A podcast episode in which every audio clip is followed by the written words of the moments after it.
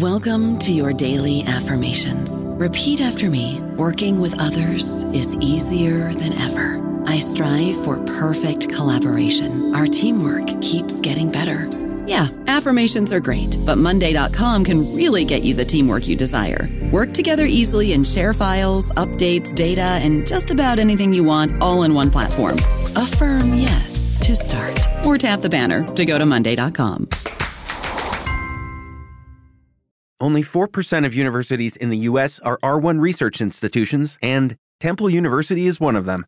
This means 100% of students have the opportunity to participate in hands on learning and research with world class faculty. With over 600 academic programs across 17 schools and colleges, Philadelphia's largest public university provides students with a rich variety of opportunities and propels graduates to succeed in their careers.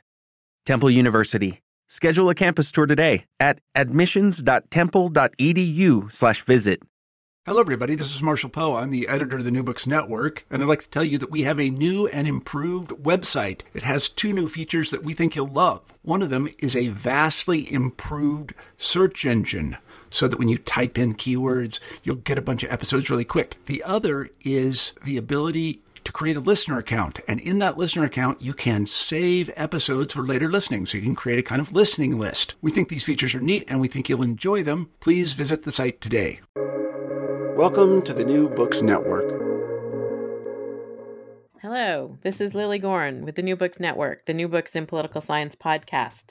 Today I'm joined by Stephen Engel and Timothy Lyle, who are the co authors of Disrupting Dignity Rethinking Power and Progress in LGBTQ Lives.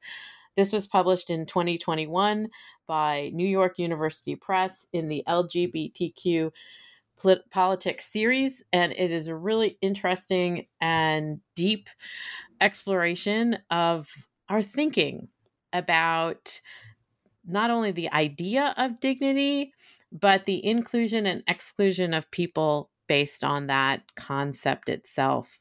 Um, but I'm going to let Stephen and Timothy tell us all about that. So I'd like to welcome Stephen Engel and Timothy Lyle to the podcast and ask them to each tell us a little bit about themselves and how they came to this particular project. Hello.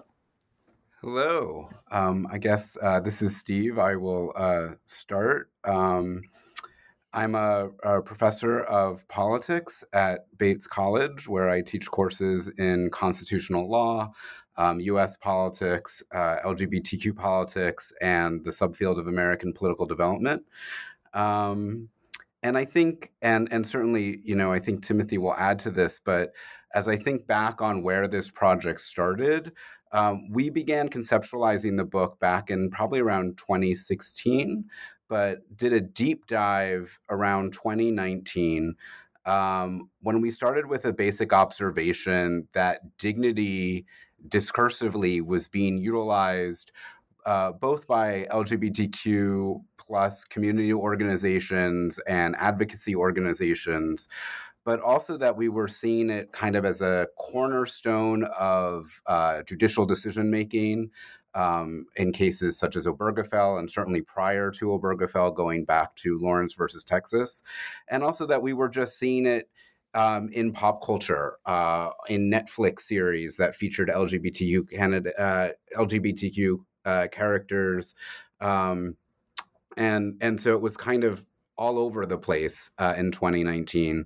Um, certainly, you know, during the 50th anniversary of the Stonewall riots, um, and so that's at least um, i think we began with that observation of trying to figure out why is this word becoming so attached to the politics um, and legal construction of this movement timothy Hi, thank you so much for having us on. Uh, as as Stephen was talking about dates and such, I was just sort of like trying to do the math for myself. But time has become uh, such a mystery to me over the last couple of years. Uh, but I uh, am an associate professor of English uh, and queer studies. Um, most specifically, I write uh, about uh, Black women writers and their exploration of the HIV/AIDS crisis. So, um, to give you a little bit further context back, we, we started this project in a very small form in a law review project in 2016. that was sort of looking at the concept of dignity taking and, and dignity restoration. Um, and admittedly, both of us were sort of struggling, you know, as we were kind of navigating that project um, with, you know, what do we really mean by this word? And uh, what does it mean to give someone dignity? What does it mean to restore dignity? Like who, who can do that and when? And, you know, what are, what are all the, the dynamics at play? Um, and you know, I think to Steve's point, by 2019, we we were realizing, wow, like dignity is actually all over the place, and it's like is having a moment. Um, and I think most folks tend to think of it as a kind of unalloyed good, you know, as you know, who doesn't want to uh, to have dignity? Who doesn't want to have their their dignity respected or or acknowledged? Um, and I think the more that we started probing kind of from our own areas of expertise, uh, either pop culture representation or kind of jurisprudence or, or public health, um, we we started to recognize that that, that dignity was a little more complicated uh, than an unalloyed good. Um, and so we kind of started asking some some questions about the underbelly uh, of of dignity. You know, might it ironically actually be a cause for concern? Um, and you know, what does that mean in the, the, the continual fight for for LGBTQ progress? So um, the book is really trying to take a take a stab at that and see what we come up with. And and you said a lot of the time we think about this word dignity as something that you know one aspires to have um, that it's a concept that's usually connected to positive understandings um, and it's also something that we we as an individual or as you talk about in the book the state um, sort of conveys to other people. Um, so it's it's something that is not necessarily inherent but is something that is given um, and I just was teaching Rousseau's second discourse this week, so this is kind of on my mind a little bit too. Um, but can you talk a bit about, you know, sort of how you you saw this going on? There was like an inflection point where it seemed to be everywhere, but then you started to sort of deconstruct this term and our understanding of it. Can you explain a bit about that since that's the umbrella of the book? Yeah, I mean, I'll start a little bit. Um, uh, you know, as someone who studies language and and narrative, uh, you know, I'm deeply interested in in rhetoric, um, and I, I, think that one of the things that we noticed was that that dignity. You know, if, if we're looking at it in in a in a particular certain arena like pop culture, it may be about visibility, it may be about recognition. Um, if we're thinking about it in the law, you know, it may be about respect, uh, it may be about respectability um, in, in, public health, it may be about apology and and uh, and reparation. And, and, I think you know ultimately we we kind of came to the, the the conclusion, at least the provisional one for for the book, is that this word is being deployed, that it has a kind of elasticity to it, and it has a seduction to it um, that allows it to uh, to mean kind of whatever people want it to mean, you know, particularly folks who, who are in power, whether we're talking about the marketplace or, or the state. Um, uh, or, and ultimately it kind of emerged for us, I think, as a, as a, a tool of power. Um, and, you know, when we were looking at whether or not, you know, this, this kind of uh, bestowal of dignity has uh, is cause for celebration or concern, we kind of asked ourselves, you know, is this actually widening uh, uh, equality and equity and, and, fostering more inclusion, or or might it actually be deployed to to, to redefine some boundaries uh, and and to do a lot more exclusionary work than we might think, um, particularly under the guise of of a term that folks think is a, is an unalloyed good. Um, and you know, I think that was a, a huge concern for us as we were kind of mapping this conversation. Right. And I think um, in my particular field of US constitutional law, I came at it uh, initially being well well it must have a stable meaning it must have a stable usage in in jurisprudence right um, and yes while it is true that the us constitution does not have a dignity clause like uh, many other post world war ii constitutions um, dignity is a word that has pervaded a lot of decisions on a tremendous number of constitutional claims uh, over the course of the 20th and 21st century. But it really is a kind of cornerstone of LGBTQ Supreme Court decisions, at least since uh, Lawrence, the you know Lawrence, Windsor, Obergefell. The masterpiece uh, cake decision. And i think and and I, we're certainly not the only scholars to point this out. Uh, uh, Yuvraj Joshi's legal scholarship comes to mind thinking about um, the same word is used to mean in many ways quite oppositional uh, definitions. So uh, to timothy's earlier point about respect uh, we often see kind of dignity used in a case like Planned Parenthood versus Casey to think about individual bodily autonomy. That dignity means having respect for one's choices, even if we disagree with them, that you have a kind of internal sense of self um, and an integrity to that self. But when you look at some of the marriage decisions that came out in the 2010s, um, there's this theory about, or there's this rhetorical use of dignity as being bestowed, right? As um, it's not about individual choice to behave in a certain way. It's about recognition of you, you're behaving in a way that I approve of, right? And in that way, it's much more like respectability. And then suddenly the implications of the one term can mean quite not just different things, but quite oppositional elements. And that's where we started to say, maybe what's powerful about this term is not that it carries a definitive meaning, but that it can be deployed to mean particular things in different contexts. And then that becomes a tool of power. And that's why this is a political, become ultimately becomes a political question. And and one of the dimensions that you bring into this whole discussion is how the term dignity and the role of the state um, sort of comes into play with regard to it and how that reflects um, the sort of neoliberal understanding of the world, which I found to be a fascinating and complex, nuanced argument. Um, but certainly persuasive. Can you explain how this term, which, as you're pointing out, has these sort of elastic dimensions, um, but has come to be connected to, in a lot of ways, this kind of neoliberal thinking in the United States?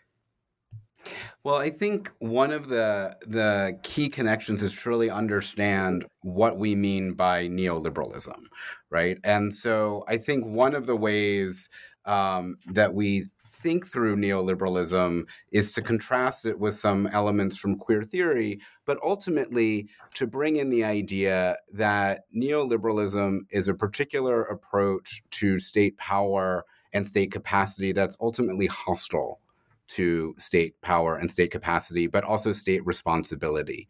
And so when we think about um, the notion of dignity, it's really about the ways in which state authorities can invest individuals with responsibility while also divesting of responsibility and accountability for citizens themselves um, and for the capacity of citizens to achieve uh, and have different opportunities.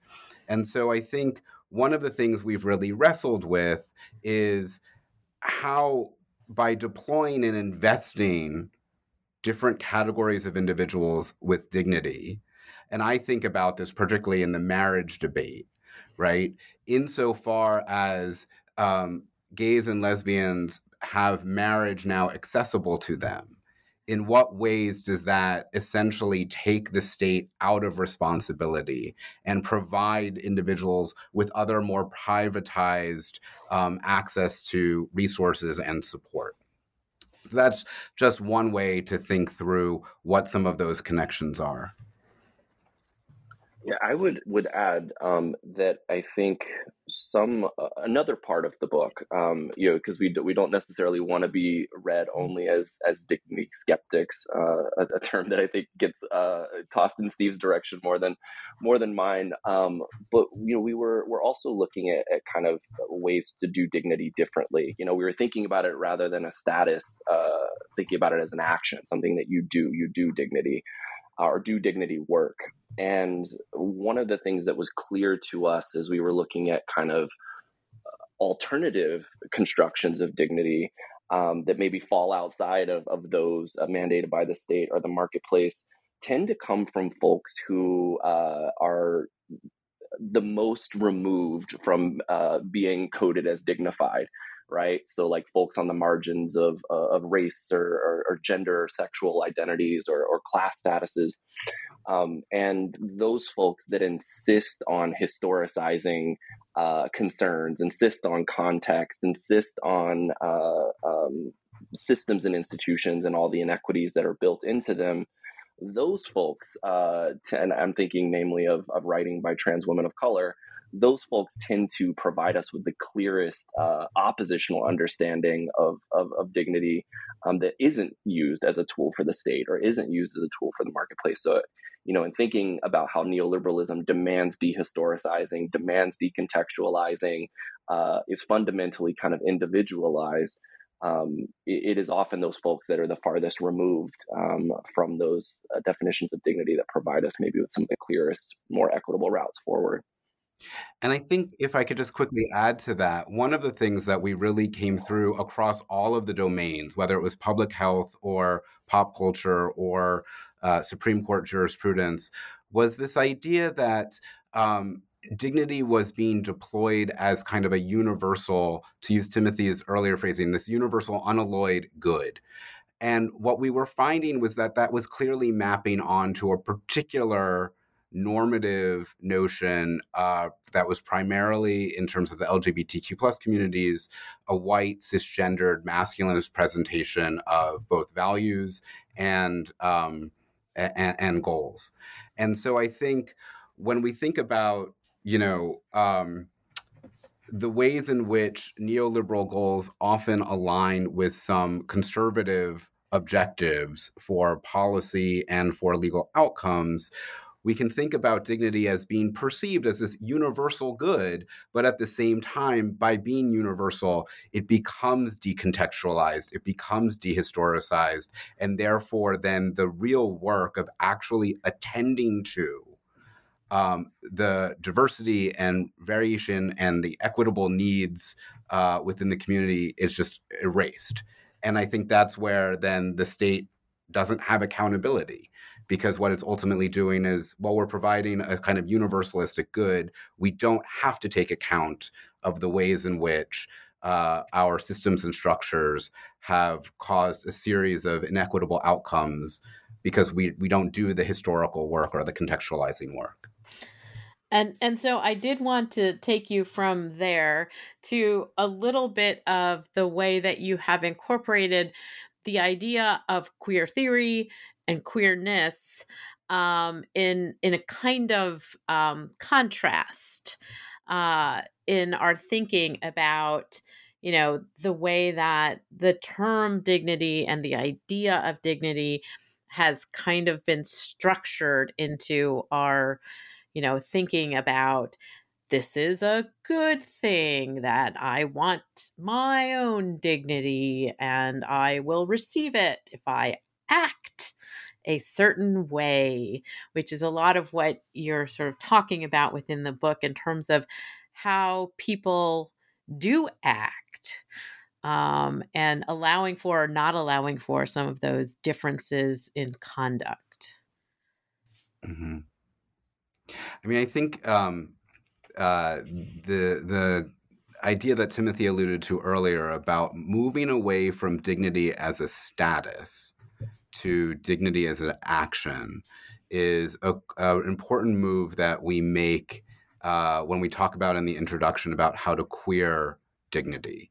Um, and I think one of the things that's really important is to think about, and I was actually just teaching this in my um, queer politics course when we're thinking about the concept of queer and is it an adjective um, in terms of an identity status um, and really thinking about what does it mean to queer something um, to use queer as a, as a verb. And i think there we really build off a wide uh, community of scholars. I think ultimately we build off um, Jack Halberstam's work about um, the queer art of failure and thinking through um, what does it mean to fail at something. And we just pose the question of what does it mean to fail at dignity, particularly the notion of uh, normative notions of being dignified. And what then does that failure open up as a different way to conceptualize? Again, not necessarily throwing away the concept of dignity, but breaking it open so that it might be more inclusive. I don't know about you, but I'm very busy and I don't have a lot of time to cook. That's why I subscribe to Factor. Eating better is easy with Factor's delicious, ready to eat meals. Every fresh, never frozen meal is chef crafted, dietitian approved, and ready to go in just two minutes. You'll have over 35 different options to choose from every week, including Calorie Smart, Protein Plus, and Keto. These are two minute meals. Factor meals are ready to eat and heat, so there's no prepping, cooking, or cleanup needed.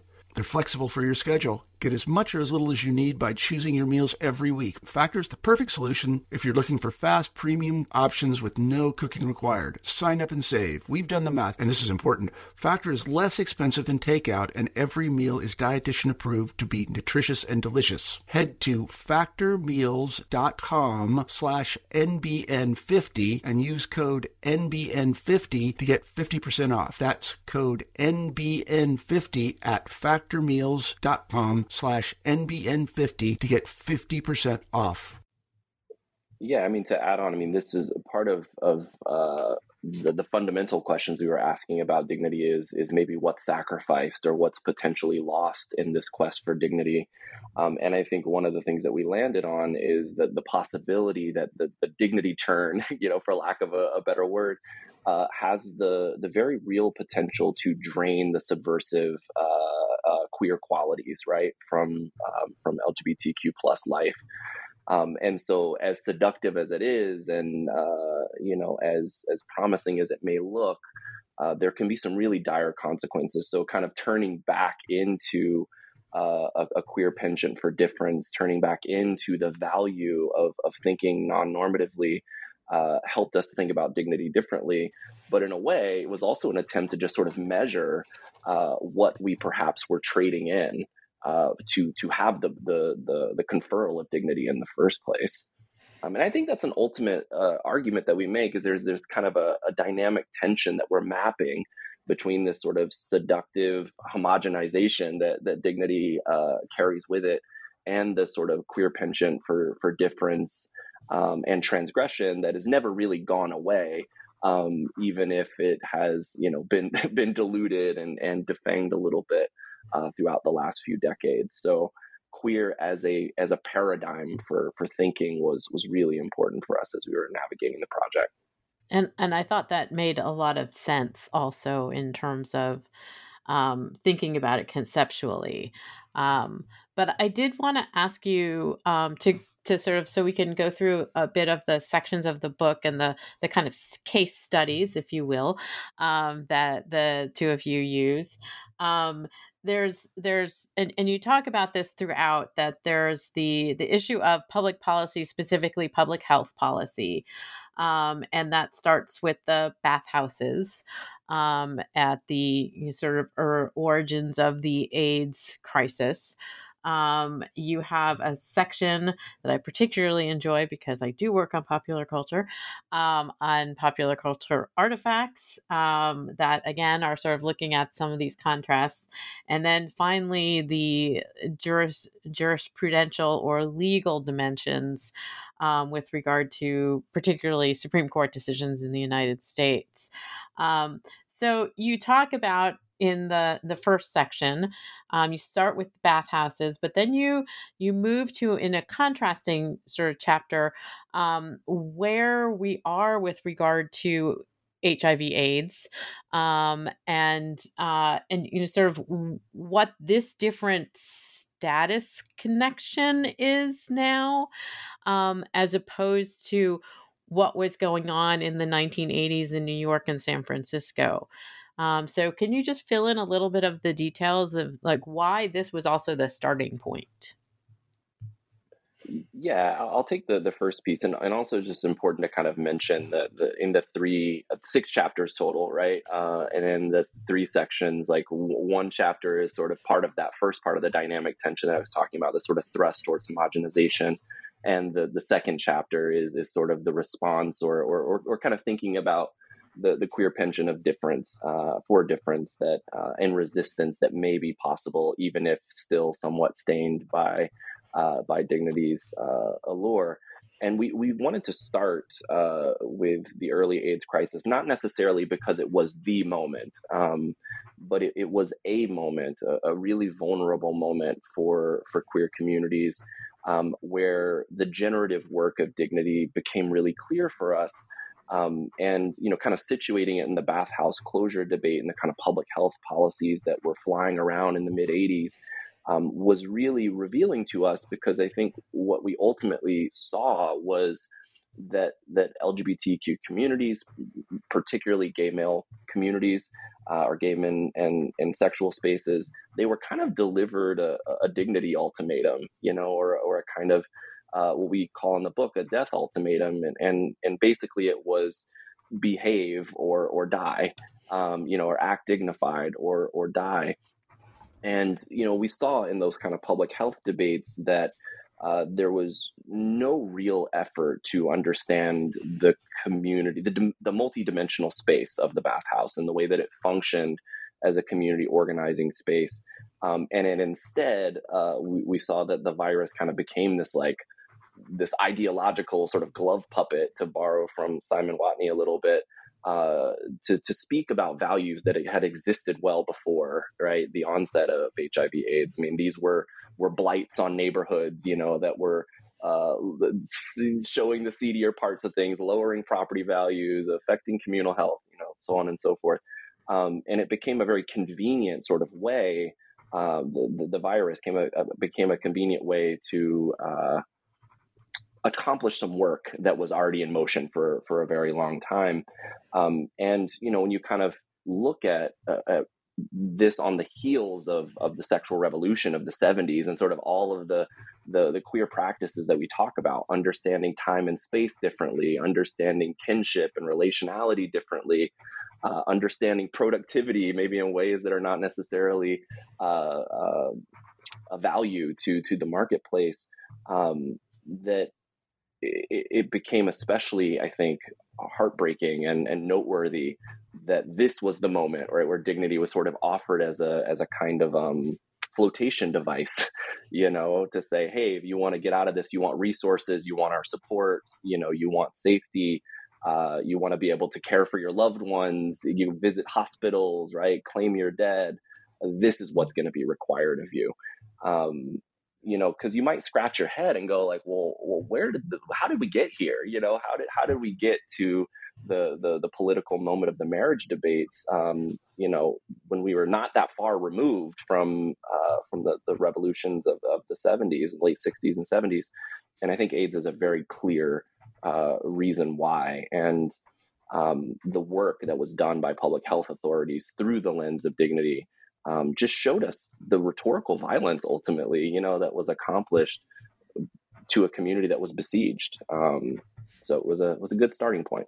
And and I think one of the reasons we also started there beyond just thinking about kind of the ways it helped us bookend the scope of the of the of the project where we started with with HIV AIDS, the bathhouse debates, and the ways in which the epidemic was directly related to the focus on marriage, which is where we end the book one of the other reasons we started there was that it, it helped us definitionally think about what we could show as a dignity taking right? The role of the state in actually um, dehumanizing and treating as childish a community that was actually organizing a massive public health protocol in the absence of the state actually doing anything.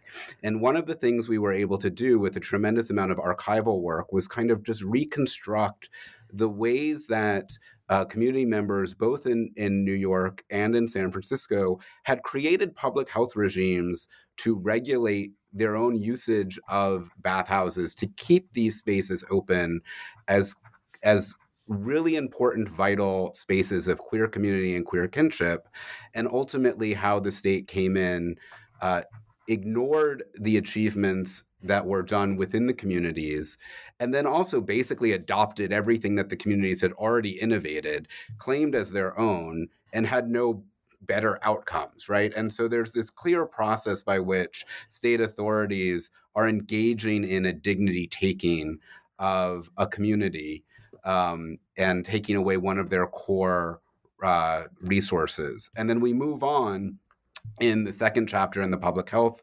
section to talk about kind of the new context in which we understand HIV, AIDS, and thinking particularly about treatment as prevention as well as uh, pre-exposure prophylaxis, and how um, the both the community but also the sort of public health apparatus in uh, the the United States has kind of redefined the responsible um, individual as that person who can suppress their viral load or who is taking uh, pre-exposure medication and how in fact those parameters of responsibility and what it means to be a dignified individual in this public health context is actually quite inaccessible for some individuals either based on um, their status with uh, HIV AIDS, or but certainly based upon their access to healthcare, um, given a, a, a market uh, healthcare system that is in, incredibly inequitable. And so tying that to access to dignity is actually connected to access to resources, which are massively um, inequitably distributed across society in ways that obviously match on to both class and race uh, disparities. And and so the the first part then we look we're looking at public health public policy. Um, the next section, you are looking at two pop culture artifacts.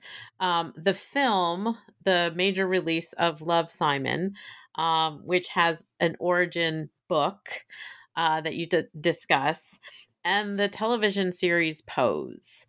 Um, and again, we have the sort of contrasts that you sort of talk about. Um, also doing Marx this week, I would say maybe a dialectic. Uh, and and so oh, why dive into first of all why dive into popular culture? Um, which i'm always asked. Um, and what do we learn from popular culture? Which i'm also always asked. Um, and why these particular cultural artifacts yeah um, why why pop culture wow that's a question we could spend a whole episode talking about um, uh, you know, I I'm really interested, eh, namely because of its accessibility and its its pervasiveness, right? Like I think that is is a is a quick and dirty answer. Um, but I also think that that pop culture has the the sort of ability to to both reflect, you know, a, sort of current climate, uh, but also to help in constituting uh, that that climate, right? Um, and certainly going anywhere uh, where folks are receiving mass pleasure tends to be very instructive. Uh, my grandmother always said, wherever there's pleasure, pleasure trouble may be afoot.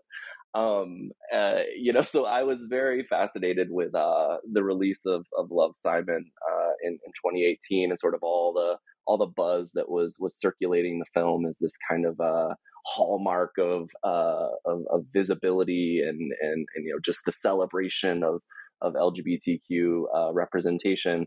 Um, but I have to be honest, uh, these two films uh, uh, came, or these two products, uh, TV show and film, came together for me at least uh, by way of Whitney Houston. Um, all all roads lead back to to Whitney Houston. Um, both both of these uh, these narratives contain moments where uh, her sort of queer anthem "I Want to Dance with Somebody" uh, is plays a pivotal role in the narrative. Um, and so that was sort of a jumping off point for for me to kind of think about um, how these two uh, case studies really illustrate something for us about um, the, the the kind of uh, I guess push and pull, you know, that that we see in in pop culture representation. Um, and Love Simon w- was certainly, you know, part of this kind of um, uh, I, I, talk about it as like uh, inter, uh, incorporation without disruption. You know that that uh, so much of, of the dignity thrust involves sameness. You know, or this this sort of demand of sameness. Uh, and in fact, one of the opening lines of of, of the film Love Simon, uh, the protagonist Simon Spier says, "I'm just like you." um, you know, to kind of just sort of immediately uh, prime the audience um, for for what they're going to experience. Um, and in that narrative, I, I think we see uh, a, a very contemporary representation that in a lot of ways feels very dated. I know Steve and I talked about this a little bit because Greg Berlanti, the director, was also heavily involved in Dawson's Creek, which was formative for us. You know, it might be aging us a little bit, but we we sort of felt like wow like he had already done this in, in dawson's creek like what we're still having this this same sort of narrative uh, paradigm in in 2018 and celebrating it as progress this is this is wild um, but you know, in the film, I think we we saw uh, Dignity's work in action. You know, Simon is is able to uh, kind of practice what what Rod Ferguson calls one dimensional queerness, um, where he's able to sort of just just assuage that one part of his identity that was you know kind of barring him from full access to kind of cis normative white supremacy really uh, or or whiteness and all of its privileges um, and you know he's kind of set up against this this sort of excessive queer black figure uh, Ethan, who was not part of the actual original novel, which is which is fascinating to think about. Um, and Simon kind of cleans himself off on on Ethan a bit, um, and Ethan becomes this sort of figure of excess, and Simon, you know, gets sort of fully embraced by the community and fully celebrated. But one thing that we noticed in kind of studying the narrative time and the narrative focus and the, the casting was that what is actually centered here is the heteronormative nuclear family. Um, you know, what's actually uh, uh, centered is is not a budding queer romance like the novel with with all of the, the sort of the queer sex and the relationship between the two uh, uh queer characters. Um, instead, it's it's it's the family uh, that that Simon, you know, just kind of breaks apart from a little bit, and, and, and eventually, once his secret is accommodated, uh, you know, kind of gets brought back in into the fold. Um, and you know, like earlier, we were talking about a, a lack of history, you know, a, a, lack of acknowledgement of of inequities, um, any type of LGBTQ particularity, all of that is erased, right? Simon is is presented as this sort of universalizing figure that is having the same experience as everyone else. In fact, in the later parts of the film, when he starts to come out, uh, Berlanti does this very strange thing where he makes uh, coming out an experience that everyone goes through. You know, is like, oh, uh, and then all these characters start saying things like, "Oh, Simon, you're so brave." You know, I, I'm scared that my mom doesn't like I'm an actor, and I'm going to come out as an actor. You know, it, it just sort of completely universalizes this this experience that's very particular to, to LGBTQ people and, and very connected to power um, in ways I think to to make the the heteronormative majority um, comfortable, you know, and and Simon then gets rewarded, you know, with all of the the trappings of community and love and resources and safety. And meanwhile, the the black queer abject figure sort of falls off into the you know the periphery and, and doesn't get the the same rewards as Simon.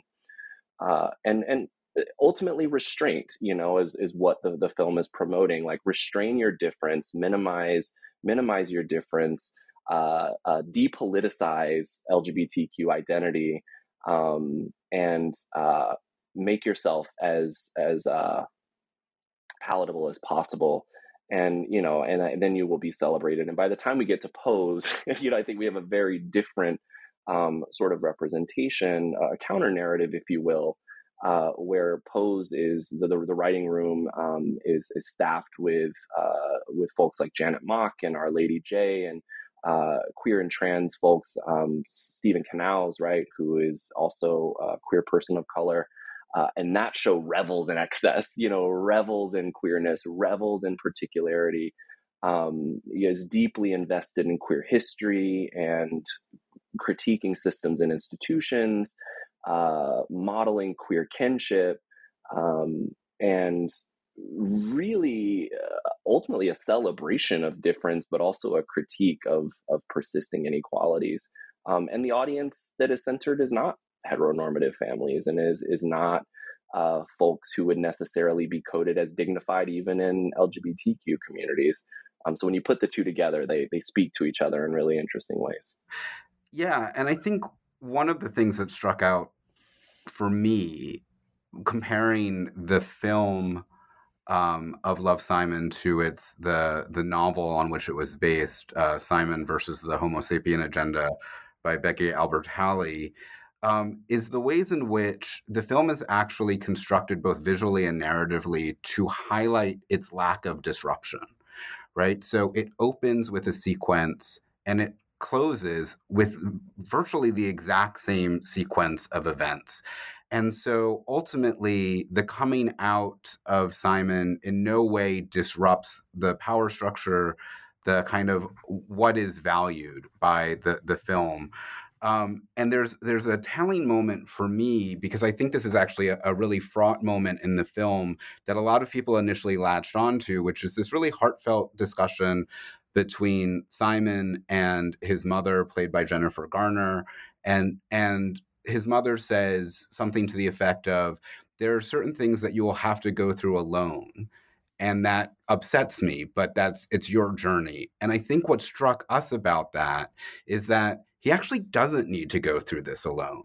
That there is a community, that there is a history, and that the film refuses to engage in those uh, ideas in ways that actually the novel did quite well.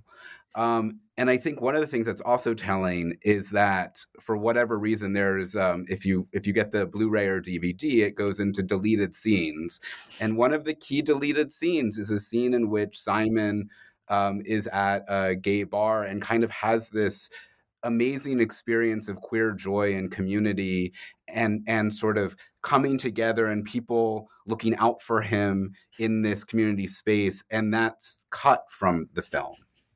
And so it's kind of an interesting uh, editorial or directorial choice um, that's made in the film um, where these focuses on disruption and on community are at the core of what is at pose. So it really does help us contrast um, the different options that might be made available in kind of the public uh, in the in the pop culture discourse. And and one thing i was actually just teaching this yesterday um, we were looking at in my class um, a work by Andrew Flores and some of uh, their co-authors on narrative policy frameworks and the use of narrative, particularly video uh, narrative construction, to shape public opinion. And so I think there's this real discussion about how narrative and storytelling at a pop cultural level is like deeply connected to how we can understand questions of policy and questions of cultural values and political values and how pub, uh, political public opinion gets shaped is directly re- so i think it was important for us to think about narrative and here televisual or film narrative is just one more way in which we think about the issues that kind of populate our politics yeah, I totally agree with with that assessment as well. I was recently teaching exactly that in one of my classes too um, that we all live with stories in our head and so when something communicates uh, is communicated to us by a narrative it it takes root also. Um, so the last part of the book which is probably the the part that most people have most familiarity with with this, the concept of dignity um, and it's written into the decisions made by Supreme Court um, around um, intimate relations between um, same-sex individuals uh, in the Lawrence decision, and then finally the the more legalistic um, decisions around marriage equality. Um, so, this final section, as you say, kind of bookends also with the beginning section. Um, but can you talk a little bit about how this? The the decisions that you look at and and there are four that you concentrate on um, is important to think about in terms of this terminology in the law. Yeah.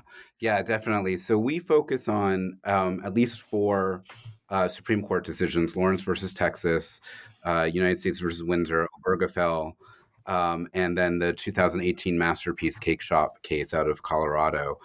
Um, I think uh, briefly we mentioned Bostock just to kind of get it in there. It was very close to the publication date. And so, and interestingly, uh, Bostock does not use the word dignity. The word dignity actually only shows up in the dissents, which I think is telling. Um, it's the first decision of the group that Kennedy is not a part of. Uh, but one of the things we wanted to highlight, I guess we have about three critiques. Um, one of them was the muddled use of the term, right? So this word is all over the place, but it actually means very different things across the decisions. So in Lawrence, we see dignity being employed as a kind of autonomy, individual freedom, uh, respect concept. Those would be the synonyms.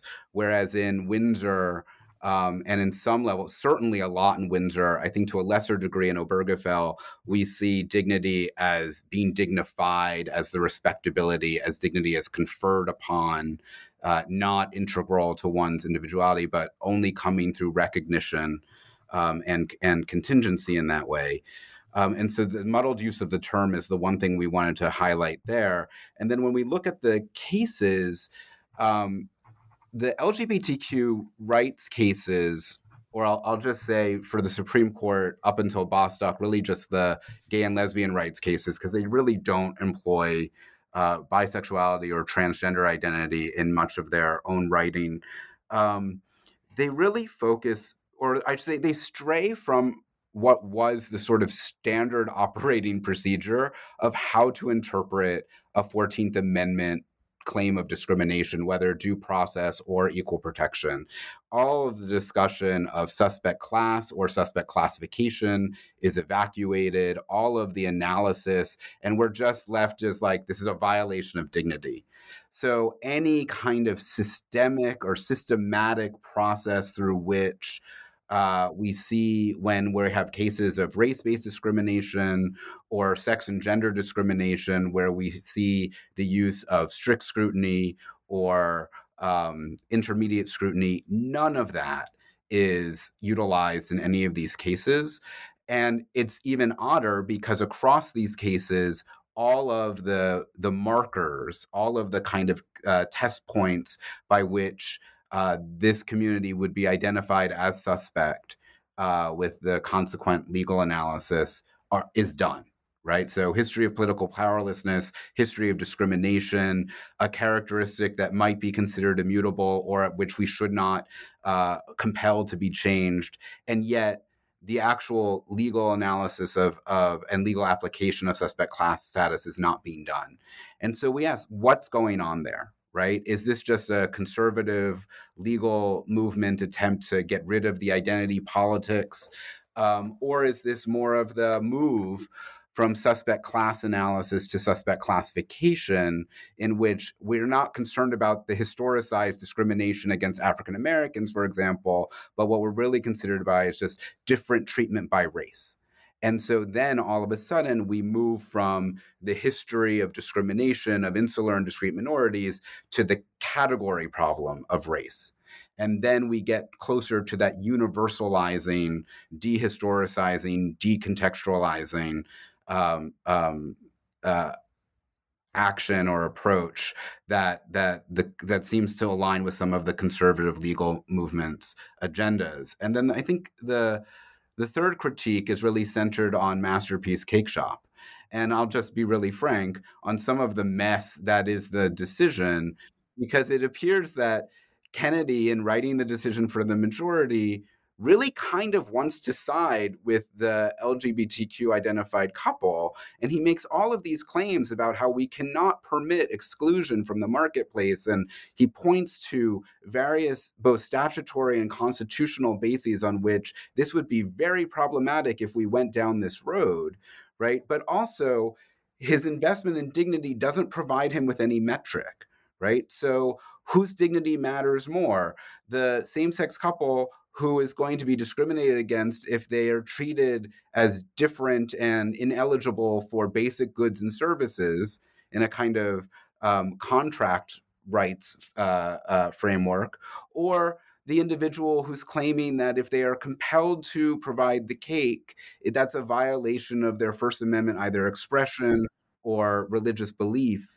And so you get into this this debate about kind of whose dignity again matters more and it doesn't admit of a metric by which we can make that decision.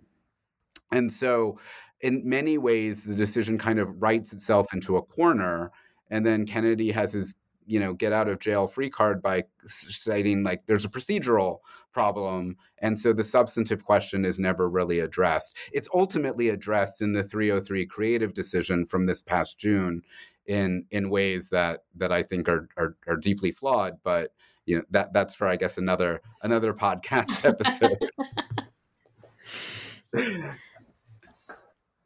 Timothy, did you want to add anything to that? Yeah, I mean, I think Steve did an excellent job of of, of mapping out our argument there. I, I think that you know we're ultimately concerned, uh, well, I guess not only with uh, the fact that we're not on necessarily stable footing or stable ground, you know, with all of these victories, but also that the, the very thing that is, gave us ostensibly all of all of this, uh, all of these rights, can also be deployed for for very conservative means. Um, and you know, I think we see even in Bostock that. Uh, you know, Gorsuch and Alito, um, you know, both in their own, you know, small ways, uh, preview and roadmap uh, for um, for conservatives how to how to bring their their uh, demands differently. Um, and you know, I think we're ultimately very worried about this tension between kind of dignity doctrine and and religious rights. Um, and I, I think that we're we're just seeing the beginnings of that playing out. I will I will add that like just so that we can end on a more hopeful note. Uh, part of part of part of that section, and certainly as we highlight in in chapter six, but also bring back in in the conclusion of the book, is really thinking through: Are there other ways in which, if we think about dignity differently, can it be grounded in our Constitution? Um, and so we we look into and we build on a lot of uh, more recent le- legal scholarship, which actually looks into the Thirteenth Amendment, um, and think through how the 13th Amendment isn't only or shouldn't only be considered considered this kind of moment in time that marks the abolition of chattel slavery, but is actually a commitment to emancipation. And if that is the case, what does that actually imply for its broad um, application uh, to contemporary contemporary legal questions and contemporary politics? And I know there's a tremendous amount of work that looks at um, uh, the 13th Amendment as applied to abortion jurisprudence or 13th Amendment as applied to lab- labor rights. And we just interrogate whether there's a parallel uh, claims that can be made um, to the support of LGBTQ plus rights. And so, given that slightly more hopeful um, disposition at the end there. Um, can I ask each of you what you're working on now? If there's something that you're working on together or separately? Uh, I, we are, I, think, kind of on our on our different individual scholarly trajectories for the moment. Um, although I would certainly be open to to thinking together and writing together again in the future. Uh, I am currently uh, in the in the life archives at the Schomburg, uh, and I am starting to map a very provisional uh, history of transgender transgender women of color writers, um, and sort of tracing back, especially life writing uh, tracing back the the roots uh, and trying to establish a, a tradition um, that that at least goes back to the early uh, to mid 1980s with someone like Sharon Davis, uh, and will progress all the way through to someone like Janet Mock or Raquel Willis, who's uh, very famously in the spotlight right now in the so-called trans tipping point. So I am knee deep in the archives, but also very, very busy with teaching and trying to balance all of those. So hopefully we will see an iteration of, of that project at least in the next year or two.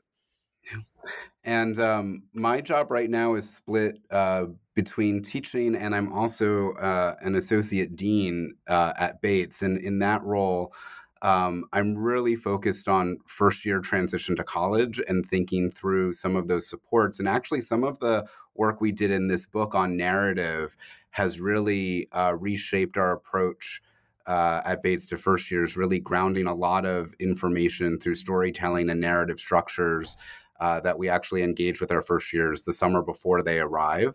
So, really thinking about some of the lessons learned in this research and in this uh, writing to some of the kind of practical uh, effects that we can have pedagogically for our students outside of the classroom. But then, in terms of research, I'm digging in with some of my students in constitutional law, really thinking that through that 13th Amendment argument. Um, and is there capacity here and a lot of my students and my, myself is like well why are you why are you doing this it's so obvious that this current court would never would never go down this path. Like, what is the point of this thought experiment? And I remind them that, you know, back in 2010, 2011, when people thought about the broccoli argument and the Affordable Care Act, like that was crazy. Like no one thought. Everybody was like, you know, going back to uh, Wickard versus Filburn. The the Affordable Care Act isn't obviously constitutional.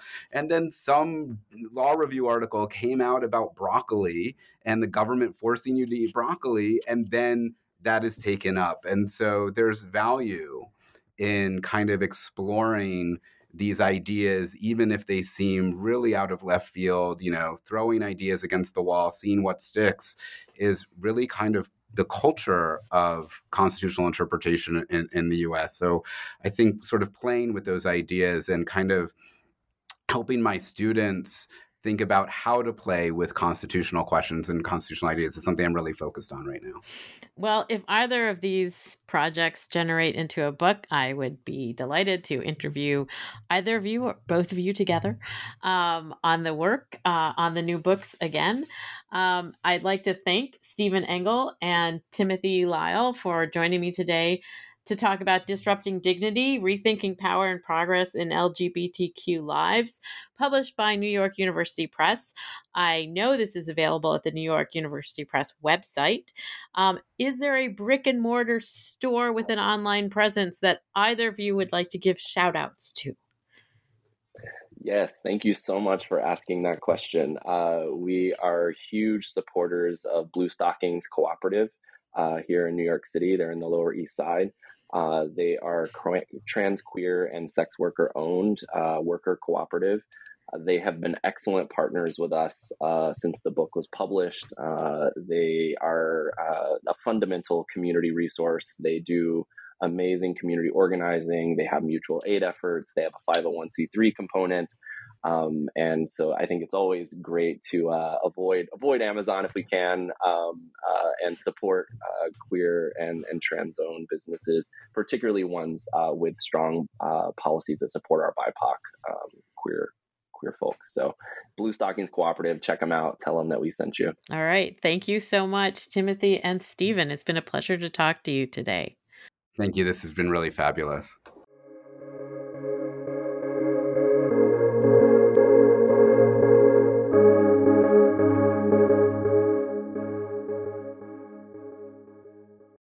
Lucky Land slots, you can get lucky just about anywhere. Dearly beloved, we are gathered here today to. Has anyone seen the bride and groom?